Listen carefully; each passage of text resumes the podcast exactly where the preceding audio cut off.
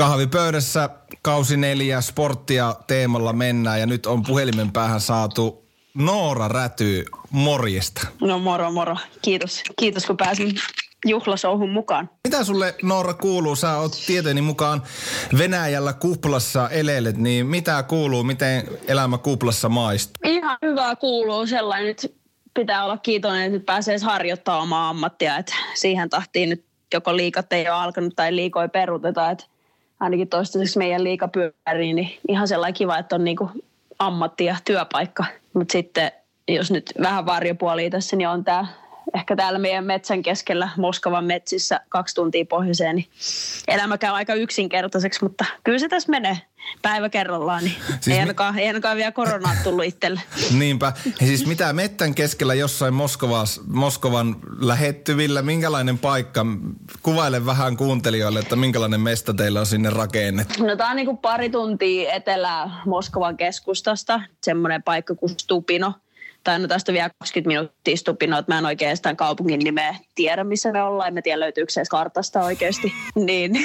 Päästiin heti niin siis venäläisyyden ytimeen. Joo, kyllä. Kirjaimellisesti keskellä ei mitään luonnon helmassa. Ja tämä on siis aikoinaan joskus, kun venäläiset astronautit alkoi treenaa kuuhun menemistä, niin tämä keskus niin rakennettiin sitä varten, että astronautit niin treenasivat täällä, täällä ennen sinne kuuhun lähteä ja sitten sen jälkeen, kun ne tuli siellä kuusta ja sitten tämä on nyt sitten niinku sen jälkeen muutettu hotelliksi tai no kai tämä ihan avoin hotelli, on täällä muitakin ihmisiä kuin me sitten. Niin, niin, mutta ehkä nyt kun tuo käytävillä kävelee, niin muiden asiakkaiden keski on varmaan lähempänä 70-80, että me tuotiin nyt sitä keski-ikää sitten vähän, vähän mm. alaspäin.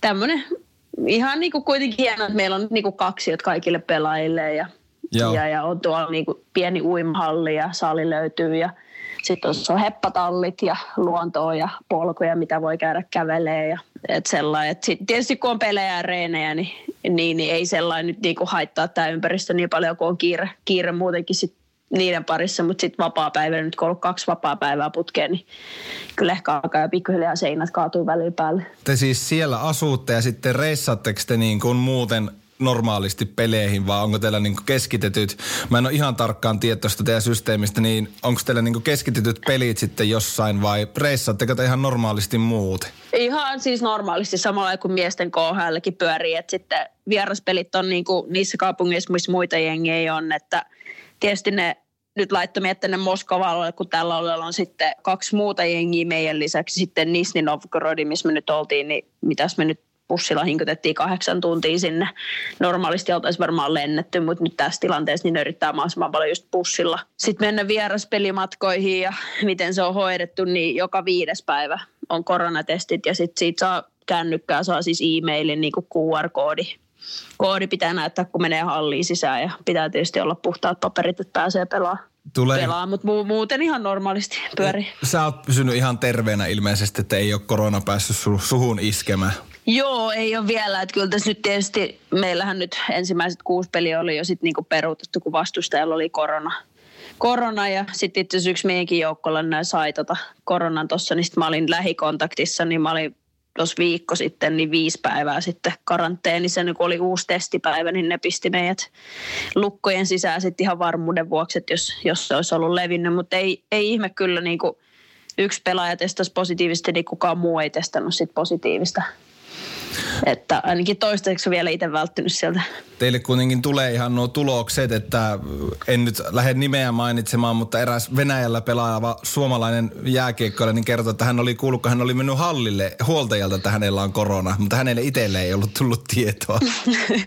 niin, mä en tiedä, miten se on miesten puolella hoidettu. Meillä ainakin on, että jos aamulla on testi, niin joko illalla tai yön aikana tulee semmoinen QR-koodi kännykkään ja jos on vihreä väri, niin se tarkoittaa, että ei ole koronaa, jos tulee punainen väri, niin se sitten tarkoittaa, että on korona. On korona ja se pitää niin kuin näyttää sitten hallissa, mentää sinne skannaa sen sen QR-koodin sitten sulta. Sä oot paljon Venäjällä pelannut ja nytkin oot siellä tosiaan pelannut. Niin minkälainen sarja, ei varmaan suurelle yleisölle ihan kauhean tuttu oot tuo Venäjän naisten liiga, niin kerro vähän, että minkälaisesta sarjasta me puhutaan. No jos lähtee niinku siitä, niin tämä nyt varmasti on, väittäisin, että ainoa ammattilais, niin kuin täysammattilaissarja maailmassa, missä niin kuin pelaajat ei tee sit niin kuin sivutöitä ollenkaan ohella. Et Ruotsissa tietysti voi jotkut pelaajat olla sellainen, että ne on töissä, mutta suurin osa kuitenkin käy päivätöissä, niin täällä ihan joka joukkueessa. Niin väittäisin, että kaikki ihan vaan pelaa jääkiekkoa. Et niin kuin ammattilaissarja ja resurssit on tosi hyvässä kunnossa, että tosi moni joukkue niin kuin operoi KHL-halleista. Et, et ei ole niin kuin fasiliteeteissa ei ole kyllä mitään mitään moittimista ja tosi hienot puitteet aina kun mennään pelimatkoille ja hyvin on järjestetty. Ja sitten jos niin kuin peli, pelin tasosta puhuu, niin se on ehkä semmoinen niin kuin vaihtelee aika paljon. Me pelattiin nyt just tuossa sarjakärkeen vastaan viikonloppuna, niin oli, oli, oli tosi hyviä pelejä. Ja niillä on niin kuin paljon Venäjän pelaajia, oli kolme hyvää kenttää, mutta sitten esimerkiksi kaksi ensimmäistä peliä, mitä pelattiin tällä kaudella, niin se oli tämmöinen Moskovan alueella laitettu U18 NS Venäjän maajoukkue, niin keski-ikä oli se 16 vuotta, niin sitten kun meidän kes- joukkueen keski-ikä on semmoinen plus 25, niin se oli sitten taas vähän semmoinen äidit vastaan tytöt peli. peli. Että se niinku liikan parhaimmista ja sitten tavallaan niiden huonoimpien jengien niinku se taso, tasoero on aika iso kyllä. Kyllä, mutta sitten ei voi tosiaan valittaa, että kun ammattimaisesti pääsee pelaamaan, niin sitten vaikka se taso nyt ei ehkä välillä päätä huimaan, niin, niin, niin pitää olla kuitenkin tyytyväinen tilanteeseen. Niin on se varmasti, kun säkin olet pitkään ammattilaisena ollut ja aina haaveilu sieltä niin kuin junnus, junnusta asti, että kun pääsis ammattilaisena pelaamaan, niin varmaan just semmoinen kiitollisuus ja vaikka nytkin on vähän erilaiset olosuhteet, mutta saa kuitenkin pelata rakastamansa lajia, niin on se nyt aika siistiä. Niin on, niin sitten jos laittaa niinku asioita perspektiiviin, että meillä esimerkiksi niinku Minttu Tuominen nyt liittyy tähän joukkoeseen, hän on myös monta vuotta ollut maajoukkoissa ja pelannut kolmet olympialaiset, niin hän niinku treenasi poikien kanssa Suomessa ja pelasi naisten liikaa, niin hän maksoi niinku kuukausimaksuja pelaamisesta. Niin sitten hän sainaa tänne ja nyt hänelle niinku maksetaan siitä pelaamisesta.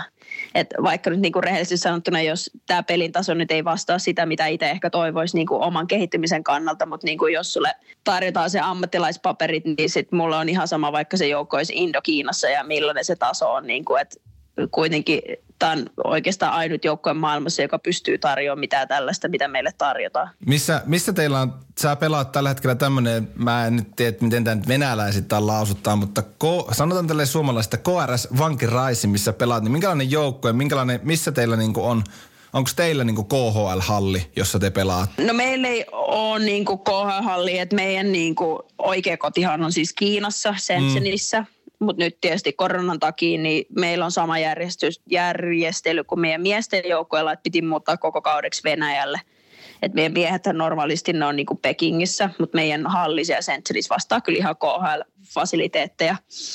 Ja ne oli aluealkoja laittamassa miehet ja naiset samaan halliin, mutta sitten siellä hallissa operoin pari muutakin joukkoita, niin sitten NS-naisille ei ehkä ihan niin hyvä treeniä, että olisi löytynyt, jos ollut liikaa trafiikit ja hallissa, niin meillä on nyt semmoinen, mitä toi meidän Stupino halli sitten vetäisi. Se vetää varmaan semmoinen 2-3 tuhatta katsojaa ja meille niin kuin remo, ne pisti remontit käyntiin siellä ne remontoi meille ihan kaikki omat kopit ja fasiliteetit. Et meillä on kyllä tosi hyvät olosuhteet sitten siellä hallilla salista lähtien ja oma koppi ja tota, medikaalit ja coachien kopit jne, jne, ja saadaan just ne jääjät, mitä itse halutaan, niin, niin, niin sen takia ei välttämättä edes kannata mennä KHL-halliin, että sit saa ennä sen kakkospaikan, niin nyt me ollaan niin kuin se ykkösjenki tuossa hallissa. Miten noissa Venäjän liigan naisten peleissä, Venäjähän on tunnetusti ihan älyttömän kovaa kiekkomaa, niin onko teillä minkä verran yleisöä yleensä halleilla, halleissa, kun pelaatte? Joko sitten kotona, jos pelaisitte, tai nyt sitten kun vieraissa käytte pelaa, niin minkä verran, minkä verran jengiä halleissa? Öö, No mä en ole ihan vielä päässyt oikeastaan tästä kaudesta niin. perille, että Joo. onkohan meillä niin kuin, että ei faneja vai onko se vaan niin, että sinne peleihin ei tullut faneja. Okei. Okay. Kun siis mä oon jotenkin oudot, että siis me pelataan ne haluaa, että me pelataan samaan aikaan KHL-pelien kanssa, kun ne tulee niin kuin KHL-TVstä ja ne tulee YouTubesta niin kuin online, niin me pelataan yleensä niin kuin yhden tai kahden aikaa päivällä. No se onkin sanomatta selvää, jos se pelaat yli tiistaina kello 13, niin ei sinne ehkä välttämättä hirveän moni ihminen tuu sitten katsomaan. Mutta sitten jos miettii esimerkiksi nyt viime vuonna, kun pelattiin sitten UFAs, uh, UFA vastaan finaaleissa maaliskuussa, niin kyllä siellä sitten oli lähemmäs tuhat katsojaa katsojaa playereissa. Että ne oli sitten taas niinku järkevämpiä aikoihin, aikoihin ne pelit.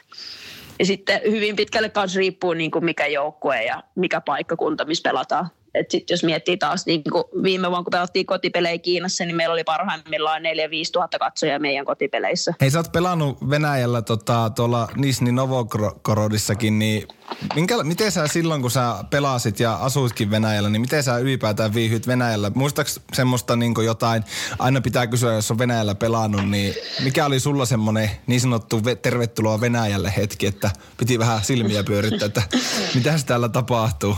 Mä en ihan koko kautta silloin, että mä olin niin tavallaan muutaman peli ennen olympialaisia sitten olympialaista ja oikeasti mä ollut kuusi tai kahdeksan peliä. No anyways, varmaan kuukausi tuli sitten niissä oltua ja no siihen aikaan ei tietysti ollut sitten niin kuin dataa ja nettiä joka paikassa ja GPS tai Ubereita tai täällä on semmoinen niin kuin, taksifirma kuin Yandex, milloin sitten helppo aina liikkuu paikasta toiseen ja tilaa ruokaa, niin sitten mä muistan, kun mä menin sinne Nisni Novgorodin ja mun hyvä kaveri Mira Jaloso oli sitten pelasi koko kauden siinä joukkoissa. Mä asuin sitten hänen luona, niin lähdettiin ekoihin treeneihin. Ja tosiaan kun ei mitään datayhteyksiä ollut siihen aikaan, niin sitten hän oli vaan, että joo, että hän aina vaan hyppää johonkin tämmöiseen bussiin ja toivoo, että se menee tuonne hallille päin. Ja sitten me hypättiin johonkin bussiin ja sitten Jalis totesi siinä viiden minuutin päästä, että ei tämä nyt taida mennä oikeaan suuntaan ja hypättiin pois. Ja hypättiin seuraavaan bussiin ja ne oli, semmoisia niin kuin 70-luvun kotteroita ja maatuskoja täynnä ja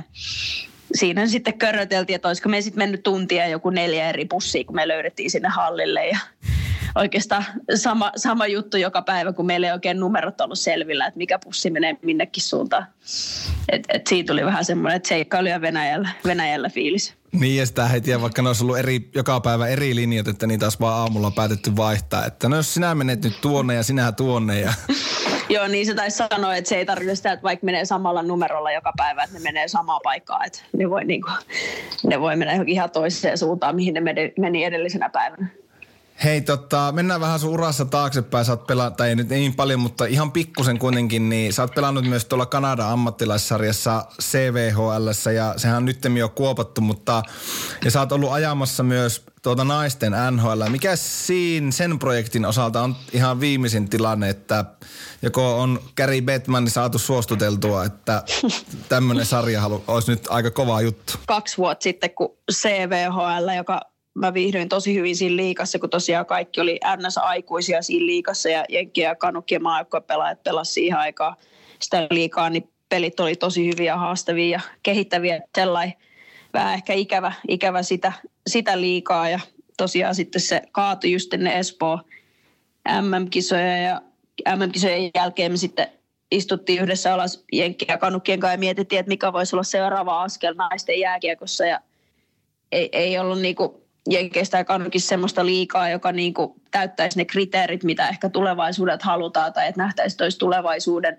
suunnitelmia ja kasvupotentiaalia, niin, niin perustettiin semmoinen yhtiö kuin PVHPA ja mä oon nyt siinä hallituksessa mukana ja nyt on puolitoista vuotta oikeastaan sitten hoidettu sen yhtiön asioita ja ollaan, ollaan oltu jo neuvottelupöydissäkin NHLn kanssa, mutta ja oltiin aika hyvissäkin neuvotteluissa, mutta sitten tuli tämä pieni koronapandemia keväällä, niin se oikeastaan pisti sitten stopin kaikille keskusteluille ja ideoille, mitä, mitä oli siihen asti saatu, saatu hoidettu. Et nyt NHL on ehkä vähän suurempia murheita kuin, kuin naisten jääkiekko, että sen verran tuli menetettyä rahaa tuossa kesällä ja keväällä sitten NHL puolesta, niin ne on oikeastaan nyt jäissä ja meillähän oli viime kaudella sitten PVH kautta sellainen, että oli niinku kuusi eri viikonloppua, missä oli neljä jengiä aina pelaamassa ja ns. maailman parhaat pelaajat sitten niinku näytti niitä taitojaan. Se, se oli ihan semmoinen kunnon viikonloppu-eventti ja kaikki pelit oli loppuun myyty liput ja jne, jne, että saatiin kyllä hyvä hype päälle ja toivottiin, että oltaisiin voitu sitten jatkaa sitä tota NHLn kautta mahdollisesti tällä kaudella, mutta se nyt sitten koronan takia meni jäihin. Mutta ollaan ihan hyvin saatu haippiin nyt tällekin kaudelle, vaikka koronan takia ei tiedetä, että milloin, milloin päästään sitten sen PVHP pelaamaan, mutta esimerkiksi just viime viikolla tota, julkistettiin, että Secret Canada, nyt se on tämmöinen deodoranttifirma firma Kanadassa, niin ne lahjoitti yhtiölle tai sponsoroi meidän yhtiötä nyt niin kuin miljoonalla Kanadan dollarilla. Niin, niin sitä kautta, kun miljoonan pistää pöytään, niin nyt se mahdollistaa se, että sitten kun niitä viikonlopputapahtumia pystyy taas järjestämään sitten sitten toivottavasti ensi vuoden puolella niin pystytään myös maksaa pelaajille sitten bonuksia ja palkkioita noista peleistä, mitä järjestetään. Toi kuulostaa kyllä hyvältä ja toivotan kyllä kaikin, kaikin voimin tsemppiä, että saatais, saisitte ton, sen sarjankin sitten sen NHLn kanssa jumpattua. Näetkö sä sanoitkin tuossa, että on ihan hyvät neuvotteluasemat oli ennen koronaa, niin onko ollut mitään puhetta, että jatkettaisiin neuvotteluja vai onko nyt vaan, että niin kuin kaikki muukin elämä, että odotellaan ja odotellaan vähän lisää ja katsotaan missä maailma makaa? Kyllä se, siis se keskusteluyhteys on koko ajan avoin sinä NHL päin, mutta tosiaan heillä on nyt, pitää miettiä, että miten he saa nyt seuraavan kaiden hoidettua ja miten he saa niin kuin taloudelliset tappiot kuitattua, jos ikinä saakaan, niin sitten tavallaan kun he on päässyt takaisin omille jaloilleen, niin sitten voi alkaa miettiä niin kuin, niin kuin naisten brändäämistä siihen NHL kylkeen. Ja sitten toinen asia, joka tietysti tuossa on tulossa, niin 2022 olympialaiset on nyt niin kuin ensi kauden aikana ja sitten USA ja Kanadan maajoukkueet, niin ne aina aloittaa sitten kesällä treenaamaan yhdessä, että ne valitsee sen joukkoon jo nyt tavallaan ensi keväällä ja sen koko olympiavuoden ne ne treenaa ja pelaa kuin seurajoukkue sitten olympialaisiin asti. Senkin takia se ei oikein sitten uuden liikan aloitus ei olisi järkevää olympiavuotena, koska silloin kaikki maailman parhaat pelaajat puuttuisi siitä liikasta. Et sen liikan ehdoton edellytys on, että sitten kaikki maailman parhaat pelaajat on niin kuin NS-vapaita agentteja markkinoilla sitten vapaana pelaamaan tässä uudessa liikassa. Onko Gary Bettman edes vaivautunut tulemaan näihin neuvotteluihin? Hänestähän on monenlaista mielipidettä. No tämmöinen suomalainen hallituksen jäsen tietysti on näissä neuvottelupöydissä olla, mutta tämä lakifirma, joka tota meidän sitten asioita hoitaa eteenpäin ja meidän yhdistyksen presidentti Kendall Coyne, ehkä osa saattaa tietää, on USA joka hyökkäjä, niin he on kyllä ollut keskusteluissa ja niissä on ollut sitten Batman ja sitten Daily, Daily mukana, että että kyllä siellä ihan, ihan vallankäyttäjät on sitten ollut näissä tapaamisissa mukana. Et, ja eihän niistä muuten sit olisi mitään hyötyä, hyötyä, jos ei ne oikeasti ne päätöksentekijät ole sitten mukana näissä keskusteluissa. Joo, mennäänpä sitten takaisin tuonne kaukalon puolelle. Tuossa vähän jo sivuttiinkin, että siellä Kanadassa CVHL pelasi maailman parhaat, niin kuvaile vähän siitäkin, että minkälainen sarja pelillisesti, no maailman parhaat naiskiekkoilijat kaukalossa, niin varmaan oli aika, ja sanoikin, että on ikäväkin sitä sarjaa, niin varmaan oli pelillisestikin aika semmoinen, että vei niin sanotusti eteenpäin. Kyllä se oli kaksi ekaa vuotta, ne oli tosiaan mun kaksi ekaa vuotta tämän Kiinan joukkueen kanssa ja, ja, ja se sarja oli mitäs kuusi joukkuetta, niin siinä kun on kuusi joukkuetta ja parikymmentä pelaajaa per joukko, kun miettii, että USA ja Kanadan maajoukkojen ringissä on jo se 60 pelaajaa, 60-70 pelaajaa, niin kyllä siinä aika niin kuin kolme neljä kenttää oli kaikki joukkueilla laatupelaajia ja meidän joukkue sitten, kun meillä oli ulkomaalaisrajoitukset, niin me ei sai olla vaan kuusi ulkomaalaista ja loput piti olla kiinalaisia, niin me ei ihan niin kuin kuitenkaan paperilla pärjätty, mikä tietysti toisaalta oli mulle hyvä asia, koska joka joka ilta tuli kyllä hikipintaa, kun, kun puolustettiin sitten, kun kilpikonnet siellä koitettiin saada vastahyökkäyksiä. Että se oli ihan kiva, että yhtenä iltana sitten oli niin kuin, tuli Marin Filippuliini, Kanadan paras pelaaja, ja sitten seuraavana iltana Brianna Deckeri, joka on yksi Jenkkien parhain pelaaja, Hillary Knight ja muuta. Et sai niinku ihan maailman parhaita vastaan sitten vääntää 40 peliä kaudessa, niin kyllä se sitten vaan vei eteenpäin. Vei eteenpäin, että se oli kyllä niinku, vaikka nautin ja tykkäsin pelata miesten kanssa, niin kyllä sitten kuitenkin, että jos miettii niin vaikka maajoukko, maajoukkojen suhteen, niin kyllä se sitten vie enemmän eteenpäin, kun pelaa niin naisten puolella maailman huippujen kanssa. Niin, sanot, niin oot käynytkin pelaamassa miestenkin kanssa Suomessa Mestistä ja Suomisarjaa. Minkälaista se on ihan käytännön tasolla mennä, eikä nykyään, nykyään jo luojan kiitos maailma on siinä mielessä paljon paljon erilaisempi, että se nyt ei enää sinänsä pitäisi mikään uutinen olla, että, että naiskiekkoilijakin tuolla miestesarjassa pelaa omasta mielestä, mutta minkäla- miten sä itse koit noin mestis- ja suomisarja-reissut, että no, sai, kohdeltiinko sua niinku ihan tasavertaisena joukkueenlaisena vai pitikö siinä vähän niinku raivata, raivata sitä tilaa itselle?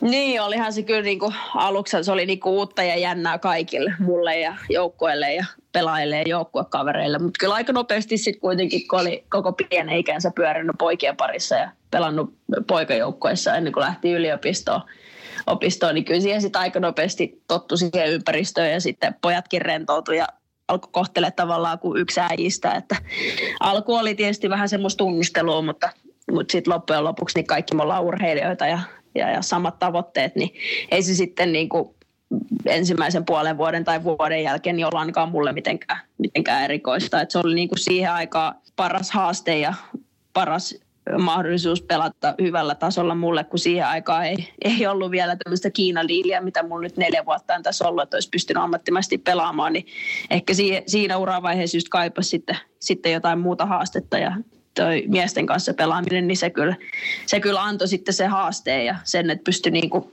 niinku joka viikko ja joka päivä treeneissä piti laittaa parasta, jos halusi pärjätä. Että ei auttanut se, että meni vetelee vähän sinne päin ja ja, ja ehkä se sitten siinä uravaiheessa tuntui ehkä siltä, että aina välillä pystyi vetämään vähän niin kuin puolivaloilla ja silti pärjätä, pärjätä niin sitten se auttoi asiaa, että kun meni miesten kanssa, niin ei ollut vaan varaa ennäs luipailla, vaan piti, piti tehdä täysin hommia, jos meinas pärjätä. Joo, ja mitä tuossa niin kun, no sä kahdeksan peliä pelasit Kiekkovantassa silloin ja tuommoinen 89,3 kertoi Elite Prospect, että, oli to, että Kiekko on ihan hyvin tarttunut. Miten sä itse koit tuon Mestiksen? Paljon nykyään puhutaan Suomessa tuosta Mestiksen tasosta ja sen tulevaisuudesta ylipäätään suomalaisen sarjajääkiekon niin kuin rakenteista ja sitä konseptista. Miten sä itse koit tuon Mestiksen silloin 2014-2015 kaudella, kun siellä muutaman pelin pelasit, niin minkälainen kuva sulla jäi silloin Mestiksestä? No kyllä jäi siis tosi hyvä kuva, mutta sehän nyt on ihan tosiasia, että se Kiekko-Vantaa kausi, kun mä olin siellä, niin sehän oli aikamoinen farsi, farsi niin kuin joukkueelta, että siinä oli semmoinen homma, että niillä oli ne Etelä-Korea rahoitus ollut edellisenä kaudella siellä takana ja oli talouskunnossa ja silloin syksyllä, kun kausi oli alkamassa, niin kaikki Etelä-Korean raha vedettiin pois.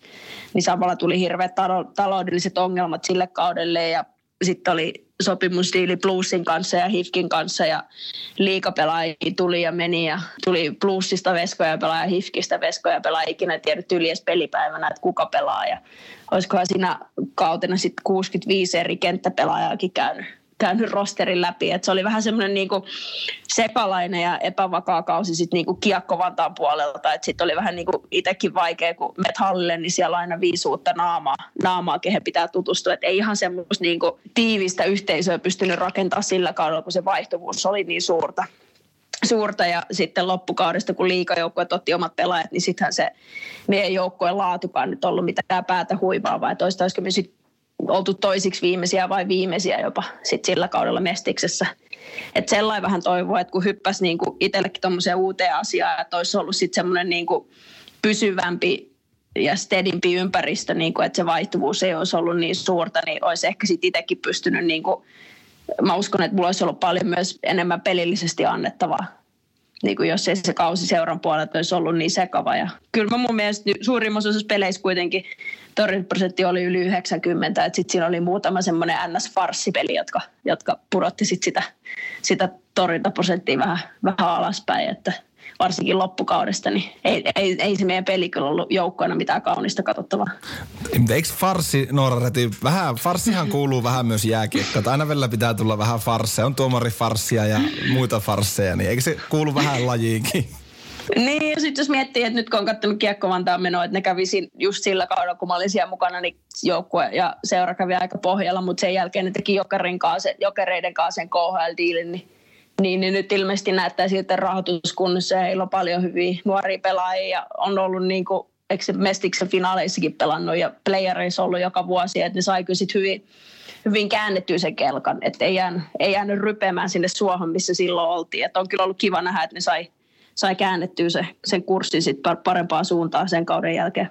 Ennen tota, kun lähit Kiinaan, niin pääsit pelaamaan myös Suomi-sarjaa, niin siellä oli vähän sitten varmaan vakaampi se ympäristökin, mutta mit, mit, kuvaile vähän tota Suomi-sarja arkea. Siitä ei ihan hirveästi Suomessa, Suomessakaan mediassa puhuta, niin miten sä koit sen bussi, bussimatkustamisen ja sen, että tota, pelaajatkin vähän niin kuin, elää vähän niin kuin ammattilaiset, ammattiurheilijat, mutta sitten tosiaan kaikki muu arki pitää siihen jotenkin sovittaa yhteen. Mutta miten sä itse koit ton Suomisarja silloin, kun siellä pääsit pelaamaan KJTssä ja sitten myös tuolla Pyryyssä?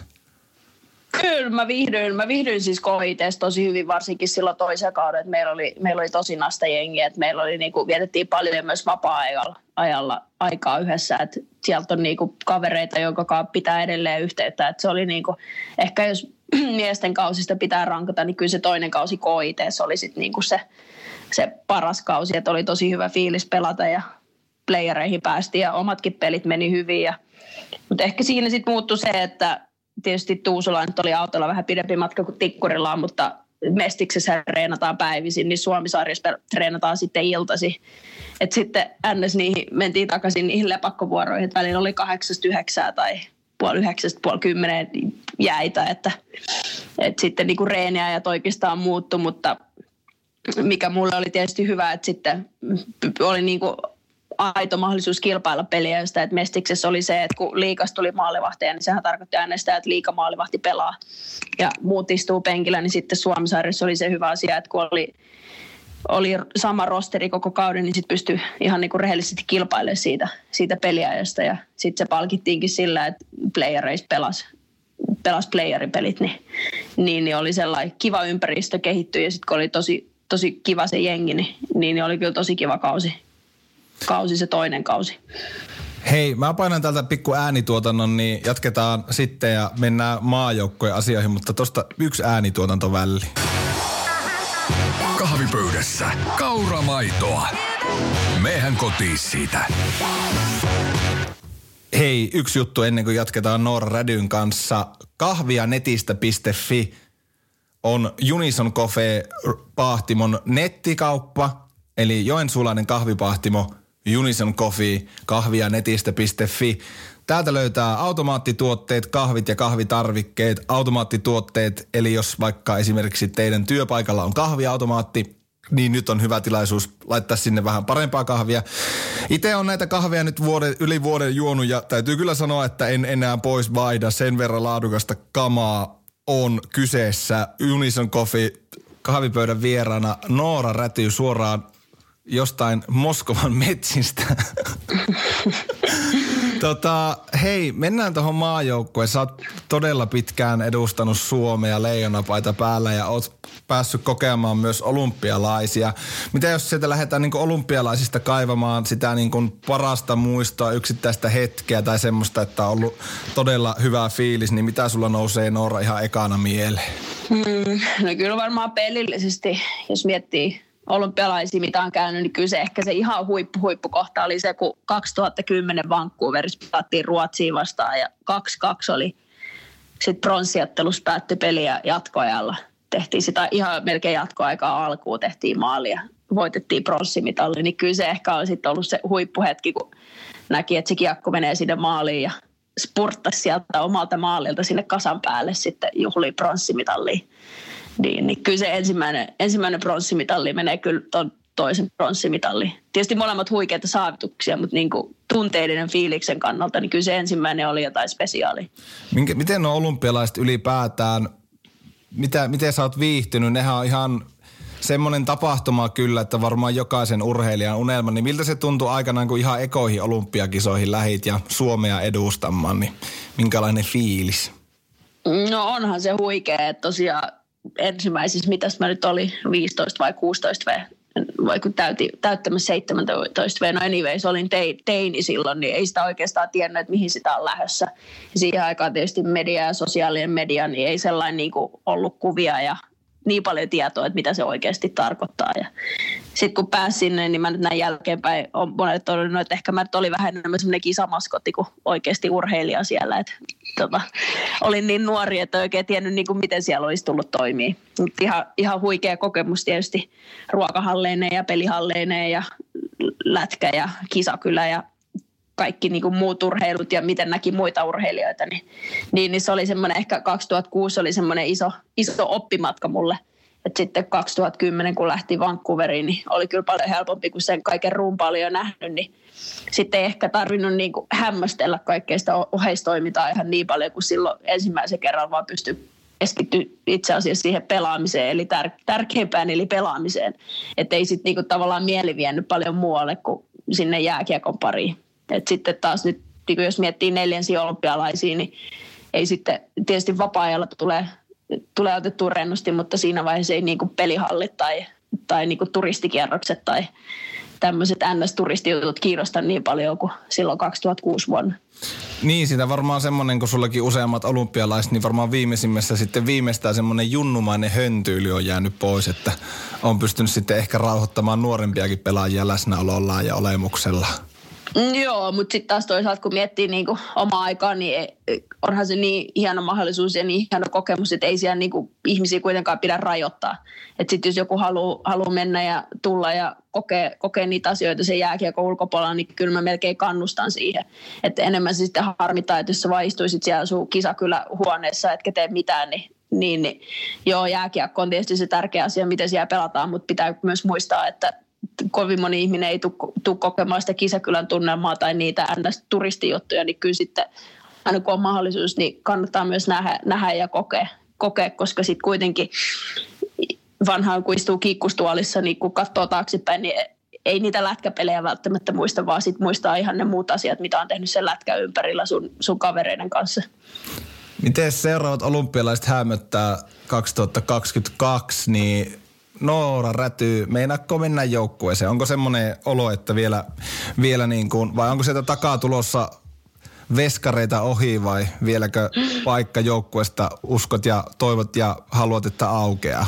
No onhan sieltä, kyllähän sieltä paljon hyviäkin veskareita tulossa ja ehkä jo pikkuhiljaa toivoa, että joku oikeasti täyttäisi ne saappaat ja voisi hyvin mieli jättäytyä tuosta takavasemmalle ja toivottavasti se käykin tässä pian joku päivä, mutta aika moni tota on kysynyt ja vaan kaikille sanonut, että mä en ihan rehellisesti sanottuna osaa vastata, että tällä hetkellä mun fiilis on semmoinen, että mä menen päivä kerrallaan ja jos mua ensi maanantaina ei enää jääkiekko kiinnosta, niin sitten mä alan tekemään jotain muuta, mutta sanotaanko näin, että jos tammikuussa 2022 niin on fyysisesti siinä kunnossa, että mä pystyn auttamaan joukkuetta ja, ja, ja vielä pelaa kiekkoon, niin kyllä me sitten on Suomen maajoukkojen käytetyssä ja sitten se, on, sit se on valmentajien valinta, valinta, että valitaanko mua sinne vai ei, mutta en ole siis asettanut itselleni semmoista kirkka, kirkkaasta tähtäintä, että laskisin päiviä, että kuinka monta päivää on seuraavia olympialaisia. Niin, se on niin kuin semmoinen kar, carpe diem meininki. Niin ja sitten jos ei jos ei joukkueeseen pääse, niin sitten lähdet kisaturistiksi ja siellä on NR-pellaat ja kaikki paikalla, niin siellähän on sitten niin kuin sekä miesten että naisten puolella ihan niin kuin top of the world jääkiekkoa tarjolla, niin kyllähän siinä pari viikkoa turistinakin menee. No joo, ja mä oon sanonut, että kun on Kiinan mukana nyt neljä vuotta tässä pyörinyt, niin mä sanoin, että jos Kiinan maa, joka tarvii maalivahtivalmentajaa ja mä pelaan, niin, niin, mä voin sitten lähteä, lähteä Kiina, Kiinan mukaan pariksi viikoksi. Mainitsit tuossa jokin aika sitten haastattelu alkupuolella Espoon MM-kisat. No nyt ihan pakko, mä en tiedä miten, kuinka pahasti sulla vielä nousee niin kuin niskakarvot pystyyn, mutta itsekin katoin tuota peliä ja oli jo sille, että jumalauta, että MM kultaa Suomeen ja no sitten tuli se kuuluisa tuomarifarssi, mistä puhuttiin, että aina farssitkin kuuluu jääkiekkoon, niin pystytkö sä palauttaa itse siihen hetkeen, että mitä siinä ihan oikeasti miettii urheilija, kun tolla tavalla, sun ei tarvitse tähän mun linjauksen lähteä mukaan, mutta tolle niin törkeällä tavalla ryöstetään tikkarisuusta, niin mi- mitä sä niin urheilijana miettii ja ihmisenä ennen kaikkea miettii tommosena hetkenä? No ehkä jos menee ihan siihen tilanteeseen takaisin, niin sitten ehkä jotenkin itsellä oli semmoinen aavistus, että tämä peli saattaa jatkua ja mä oon vähän tämmöinen pessimisti, ei pety, pety fiilinki, niin sitten itse ajattelin ehkä sen siltä kannalta, että ei nyt viiti ihan heittää juhlatunnelmiin, että jos tässä pitääkin pelata ja sitten Veska on heittänyt juhlatunnelmiin, niin hups, sehän on sitten seuraava kiekko oman selän takana. Et mä en niin kuin oikeastaan itse siinä tilanteessa ikinä päästänyt itteeni siihen ajatukseen, että me ollaan maailmanmestareita et sitten mä yritin pitää sen juhlina aika hillinnässä siinä, kun tiesin, että on mahdollisuus, että tästä voidaan jatkaa vielä. Ja ni, niinhän siinä kävi ja kaivia. En mä siis itse varmaan hidastettuna katsonut sitä tilannetta, kun vasta sitten parin päivän päästä, kun sitten mulla on vähän elämässä semmoinen asenne, että, että jos jotain on tapahtunut ja, ja jotain on käynyt, niin totuus on se, että menneisyyttä ei voi muuttaa. Et mm. sitten se on ihan sama, kuinka katkera sen suhteen tai kuinka monta minuuttia tai tuntia mä mietin sen tilanteen, mitä siinä tilanteessa tapahtui ja miksi se tuomittiin, että ei maalia, niin se tilanne ei tule siitä miksikään muuttumaan. Et sitten semmoinen katkeruus ja semmoinen energiankäyttö siihen tilanteeseen, niin musta siitä, siitä ei ole niinku mitään hyötyä. Hyötyä, että sitten pitää vaan niinku jatkaa, jatkaa elämää eteenpäin ja jo ehkä se oli sitten niin, että ei ollut meidän vuoro voittaa vielä ja se tulee sitten joskus tulevaisuudessa, jos on tullakseen. Joo, ja kyllähän tuo nyt viimeistään todisti sen, että naisten maajoukko on ottanut ihan valtavia harppauksia niin kuin vaikka kymmenessäkin vuodessa, jos ajatellaan, että kuitenkin kyllähän toi varmaan valo, valaa uskoa niin kuin joukkueeseen, pelaajiin, taustahenkilöihin, että se maailmanmestaruuskin on ihan oikeasti otettavissa vielä jonain vuonna. Niin, sitten jos itse miettii, niin ehkä mä katson sitä sitten sen kautta, että toivottavasti niin mahdollisimman moni nuori tyttö katsoo sitä peliä ja uskon, niin kuin, että hei, että, että tytötkin pelaa lätkää ja pelaa lätkää kovalla tasolla, että mitä nyt kuulin, niin kyllä se ilmeisesti aika hyvin vaikutti sit noihin leijonakiekkokouluihin, että oli paljon enemmän tyttöjä osallistu syksyn seuraaviin kiekkokouluihin ja tyttöjengissä on numerot, numerot ja harrastajamäärät mennyt ylös, niin ehkä mä katson sit sitä kautta, että pystyi vaikuttamaan niin kuin siihen lajin tulevaisuuteen että ei välttämättä niin kuin sen ottelun tulos tai Espoon MM-kisojen niin kuin hedelmät ei näy vielä vasta kuin kymmenien vuosien päästä. Et jos miettii, että viisivuotiaat, kuusivuotiaat aloittaa nyt, niin siinä menee vielä se 10-15 vuotta ennen kuin he on sitten maailman huipulla, huipulla. Niin katsotaan sitten 15 vuoden päästä, että missä mennään, että oliko Espoon kisoista mitään hyötyä.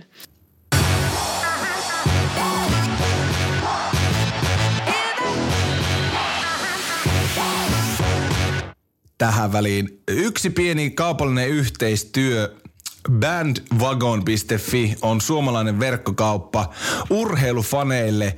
Löytyy urheilujoukkoiden pipoja, huppareita, lippiksiä. Täältä kuule kaikkea sinne kotikatsomoihin, ulkojäille, urheilukatsomoon, minne ikinä tarvitsetkin näitä. Tai sitten vaan muuten vaan todella tyylikkäitä vaatteita. Pipot, lippikset, hupparit, teepaidat, treenipaidat ja sukat. Sukat. Kyllä, kuulit oikein. Vaikka Los Angeles Dodgersin tai Philadelphia 60... 60... Se, tai vaikka Philadelphia 76ersin tai Las Vegas Ridersin sukat. Täältä löytyy sukkia, maailman tyylikkäin sukkaa muun muassa myös Washington Capitalsin tai Pittsburgh Penguinsin sukat. Eli jos tämmöinen vaatetus kiinnostaa, niin tue kotimaista bandwagon.fi. Bandwagon.fistä löytyy myös grillaustarvikkeita. Nämä on siis ihan uskomattoman hienoja. Siis nämä on tehty niin kuin NR-pelaajien mailoista – nämä grillaussettien nämä käsiosat. Bandwagon.fi. Biste. Bandwagon.fi. Täältä vaatekaappi kuntoon. Pipot, lippikset, hupparit, teepaidat, treenipaidat, treenipaidat ja sukat. Käy tutustumassa bandwagon.fi verkkokauppaan ja koodilla podcast, koodilla podcast, toista vielä, koodilla podcast, ilmanen toimitus. Tarjous, jota ei voi ohittaa, mene sinne, tilaa, ole voittaja. Bandwagon.fi.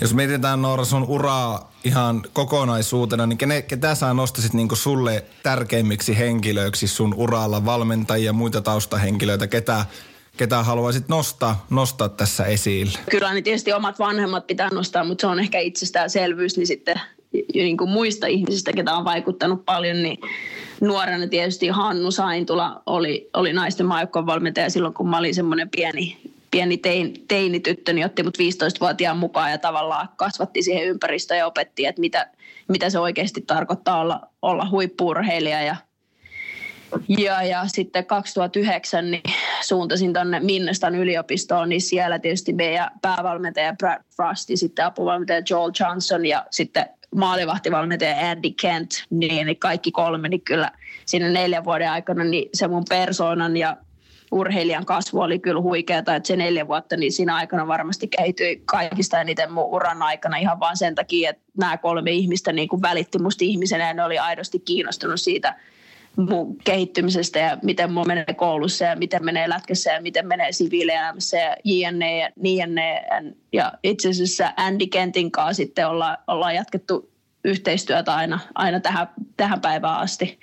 Et nyt on niin kuin kym, kymmenen vuotta tavallaan pidetty yhtä ja on kyllä ihan, ihan sikke hyvä pelaajavalmentajasuhde, että on kiva kyllä, että on semmoinen semmoinen tyyppi, niin kuin, jolle voi vuodattaa sitten elämän asioita jääkiekosta ja, ja sen ulkopuolelta.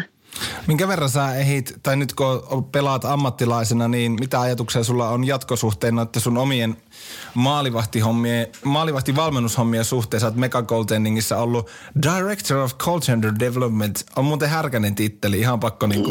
Toi näyttää, toi, näyttää, toi näyttää käyntikortissa Noora Joo, se on, kato, Jenkeissä tykätään titteleistä, vaikka näin vastaa sitä, mitä ne, miltä ne kuulostaa. Mitä ajatuksia sulla tosta hommasta on? Onko tarkoitus jossain vaiheessa? Minkä verran oot niitä nyt viime vuosina pystynyt tekemään noita hommia? Mm, joo, siis moni, moni suomalainen varmaan tajuu sitä, no en nyt ala omia henkseleitäni paikuttaa, mutta se ammattitaito ja kokemus, mitä muuta löytyy niin kuin maalivahtimalmistumisen puolelta, alkaa olla jo aika kattavaa, että mä oon nyt niin kuin 2013 vuodesta asti aina, kun lätkäkausi on loppu, niin mä oon siitä hetkestä alkanut tekemään valmennushommia aina siihen asti, kunnes lätkäkausi on taas alkanut. Että vaikka on niin kuin reenannut kesät ja ja, ja ollut, niin sitten mä oon aina halunnut pitää sen valmentamisen siinä rinnalla, koska se päivä, kun tämä pelaaminen loppuu, niin sitten pitää olla plan B, ja se mun plan B on tota valmentaminen ja se valmennusbisnes. Ja se on, se on ihan huikea bisnes Minnestan puolella, että jos miettii, että Minnesta, missä mä niinku pidän sitä kotimajaa kesäisin, niin on 30 000 tyttöpelaajaa.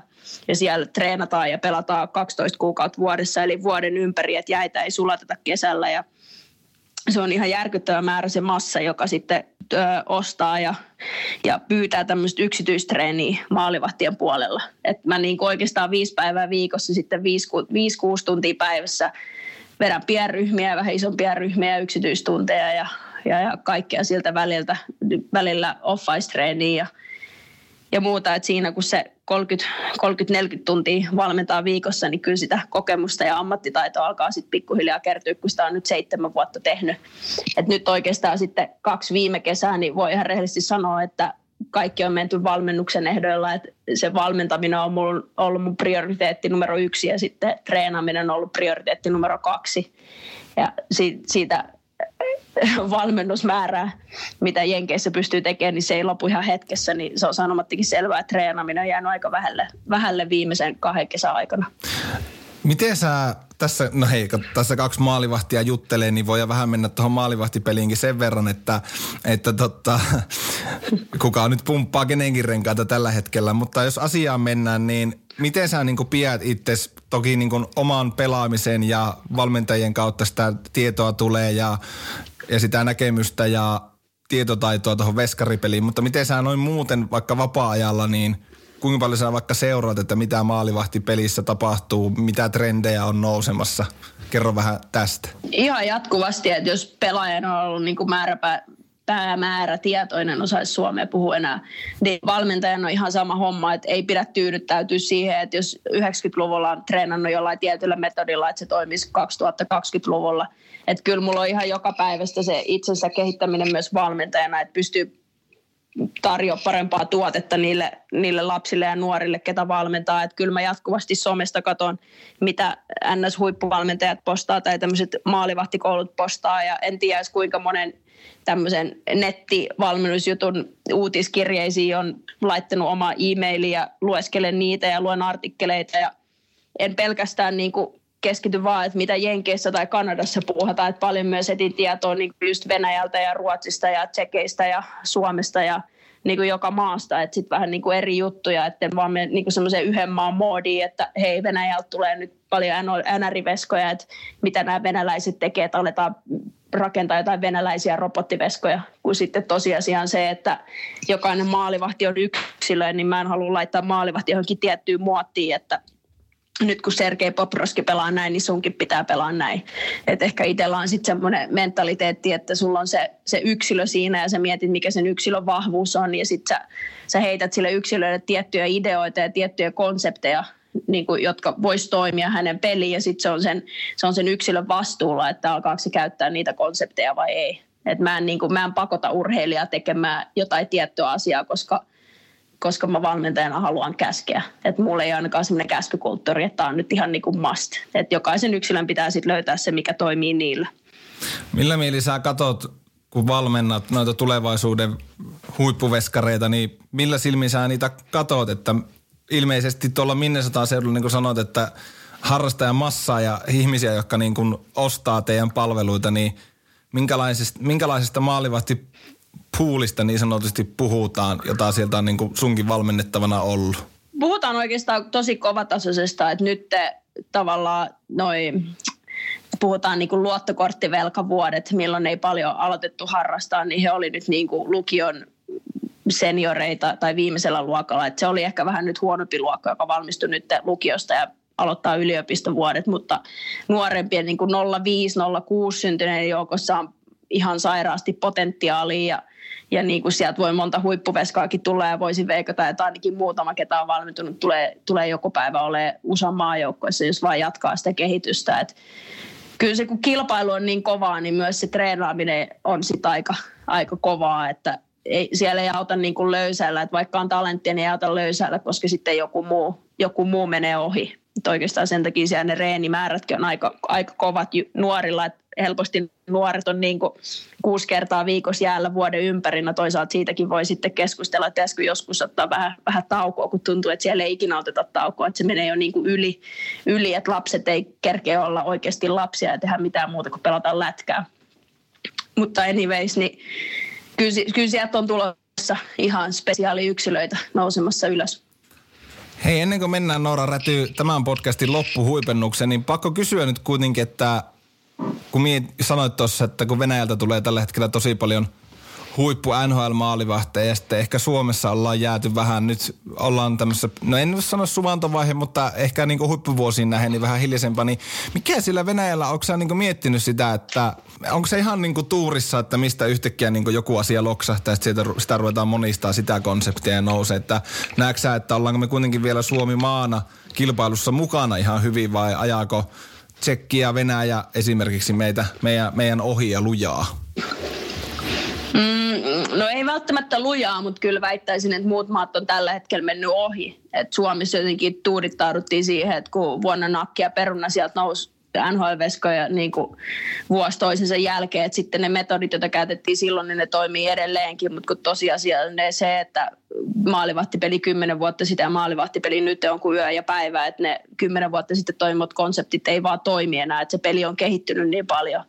Ja mitä nyt on niin kuin venäläisten kanssa puhunut ja mitä on noita artikkeleita lukenut, niin yksi mielenkiintoinen asia on se, että tosi usein niin kuin, kun sulla on venäläinen juniori, niin siellä ei ole maalivahti kertomassa että mitä pitää tehdä. Että he tavallaan niin kuin itse joutuu oppimaan niin kuin, ja taistelemaan joka kiekon eteen, ja se ei välttämättä ole niin kuin teknisesti mitään kaunista.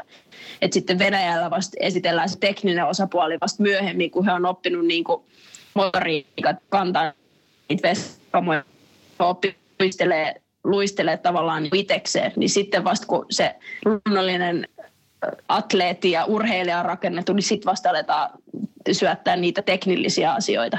Myös niin Venäjällä niin se määrä, mitä maalivahdit tekee pelkkää luistelua, on kuulostaa että se on enemmän kuin mikään muu maailmassa. Ja sen huomaa, miten venäläiset maalivahdit liikkuu luistimen päällä, niin se on ehkä, ehkä maailman parasta, parasta se heidän luistelu. Jos miettii, että ehkä Suomessakin jos väitettiin, että suomalaiset on hyviä luisteluita, niin nyt kun vertaa suomalaisia veskoja ja venäläisiä veskoja, niin ne, ei ne itse asiassa liiku ihan niin hyvin kuin venäläiset liiku. Joo, toivotaan, että no se vaatii varmaan yhden viikonlopun, pitkän viikonlopun Vierumäellä taas, että viisaat pääset lyö aivot, aivot yhteen ja saadaan suomalainen maalivahtipelikin taas sinne, missä se joskus kerran oli. Niin, ja nyt on, nyt on kyllä mitä on lukenut somesta ja netistä, niin kyllä siihen nyt on vähän herätty, että että hetkonen, että missä ne suomalaiset huippulupaukset nyt oikein on, että ei sieltä oikein niin ykkösmaalivahti ole, ole noussut pitkään aikaa, että noin kaikki suomalaiset ykkömaali, ykkösmaalivahti alkaa, alkaa jo 30 plus, plus iässä, paitsi Juuse Saros, niin, niin niin ehkä vähän herätty siihen, että hetkonen, että, että mitä nämä muut maat on tehnyt, kun Suomesta menty ohi. Ja nyt ainakin näyttäisi siltä, että jääkiekkoliitto on ainakin laittamassa oman panoksensa peliin, että saataisiin taas Suomen maalivahtipeli kartalle. Lupasin sen loppuhuipennuksen tälle podcastille ja se tulee nyt kolmatta kertaa tämän podcastin hist- historiassa. Niin ootko Noora Räty valmis, jos mennään osioon it- täysin itse keksityt somekysymykset? Joo, tehdään näin. Aina valmis. Tosiaan, kun ei kato ole niin paljon vielä someseuraajia ja eikä tule kysymyksiä, niin minä sitten ajattelin, että no, keksitään itse. Ja nimimerkit on... me, eikä, mutta tämähän on mitään niin kuin sanot ajatuksena, onko aihio vai onko niin kuin kuolleena syntynyt idea? se on hyvä idea. Joo. Luovuutta saa aina käyttää. Kyllä. Itse keksity, keksityt somekysymykset ja ensimmäinen kysyjä on Niksi Pirkka nimimerkki ja kysyy, että kuka on kuuluisin henkilö, kenen puhelinnumero sulta löytyy? Kuuluisin henkilö, kenen numero löytyy. Varmaan Alexander Stubb.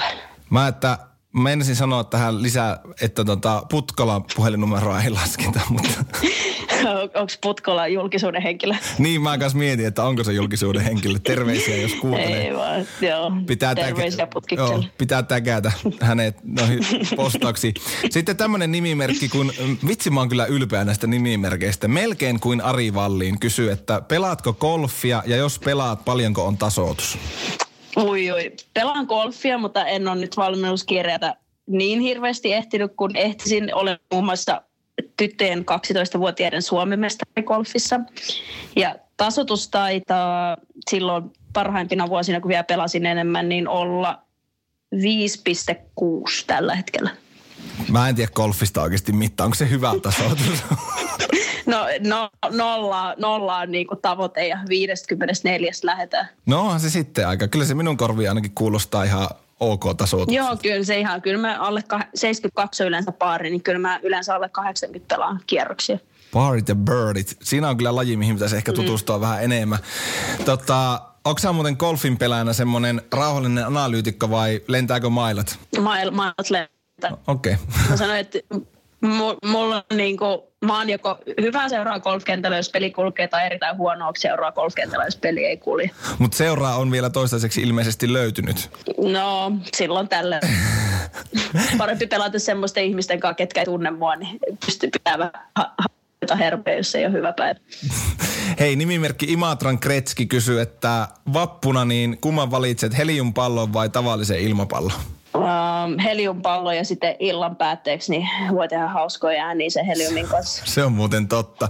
Heliumpallossa on se, se muista lapsena, kun oli korkea huone, olohuone, niin sitten kun ne nousi sinne kattoon, niin kyllähän harmitti. Kun ne sitten siellä oli siihen asti, että tyhjenivät, mutta tota, se niistä minun lapsuuden traumoista.